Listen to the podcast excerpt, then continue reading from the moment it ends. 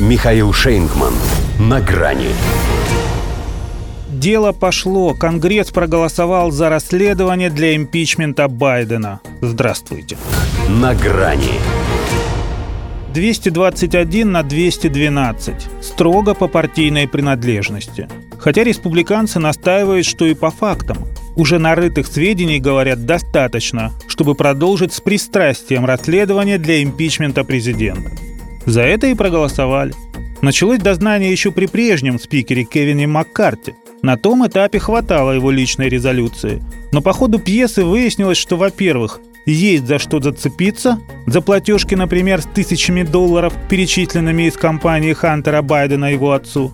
Во-вторых, есть и те, кто не дает, бьет по рукам. Вот чтобы преодолеть сопротивление компетентных органов, превращенных в претарианскую гвардию этого недоцезаря, конгрессменам и понадобились более широкие полномочия, чтобы, значит, доступ ко всем документам и допрос любого, кого посчитают нужным, под угрозой обвинения в случае неявки в неуважение к власти.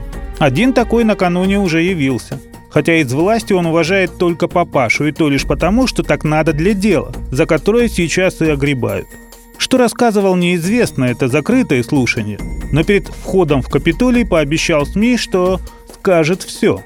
Все, что думает о республиканцах, которые вновь и вновь лгут, потому что там нет ни справедливости, ни порядочности. Кому как не ему, злостному налоговому уклонисту и любителю экстравагантных утех об этом судить. А папа нет.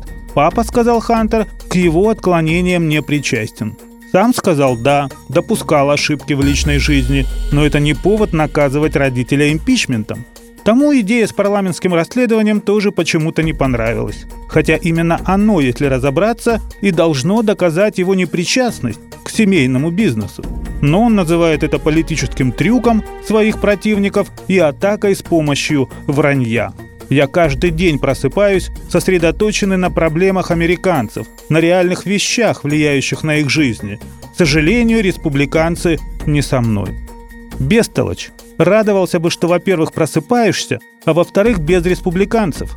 А то бы они точно знали, а не из слухов, что слоняешься ты ночами голышом, не как отец Хантера, а как тень отца Гамлета. Впрочем, это уже из другой статьи «Отстранение от власти». Недееспособность. До нее у них не дойдет, поскольку нет доктора, который официально поставил бы такой диагноз. Те, что имеют доступ к телу, очень им дорожат, ибо где они найдут такую работу? А тем, кому без осмотра все понятно, слова не давали. Процедура импичмента, кстати, чтобы не говорили о нереальности ее логического завершения, тоже может сократить дни Байдена в Белом доме. Все-таки это не та процедура, что идет на пользу здоровью. Это стресс, а его состоянию волнение противопоказано. Хотя ему и власть противопоказана. А ничего, жив курилка, и пусть не наговаривает про его ночные прогулки нагишом, он это делает, в чем мать родила.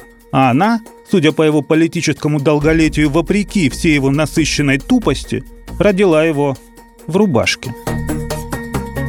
До свидания. На грани с Михаилом Шейнгманом.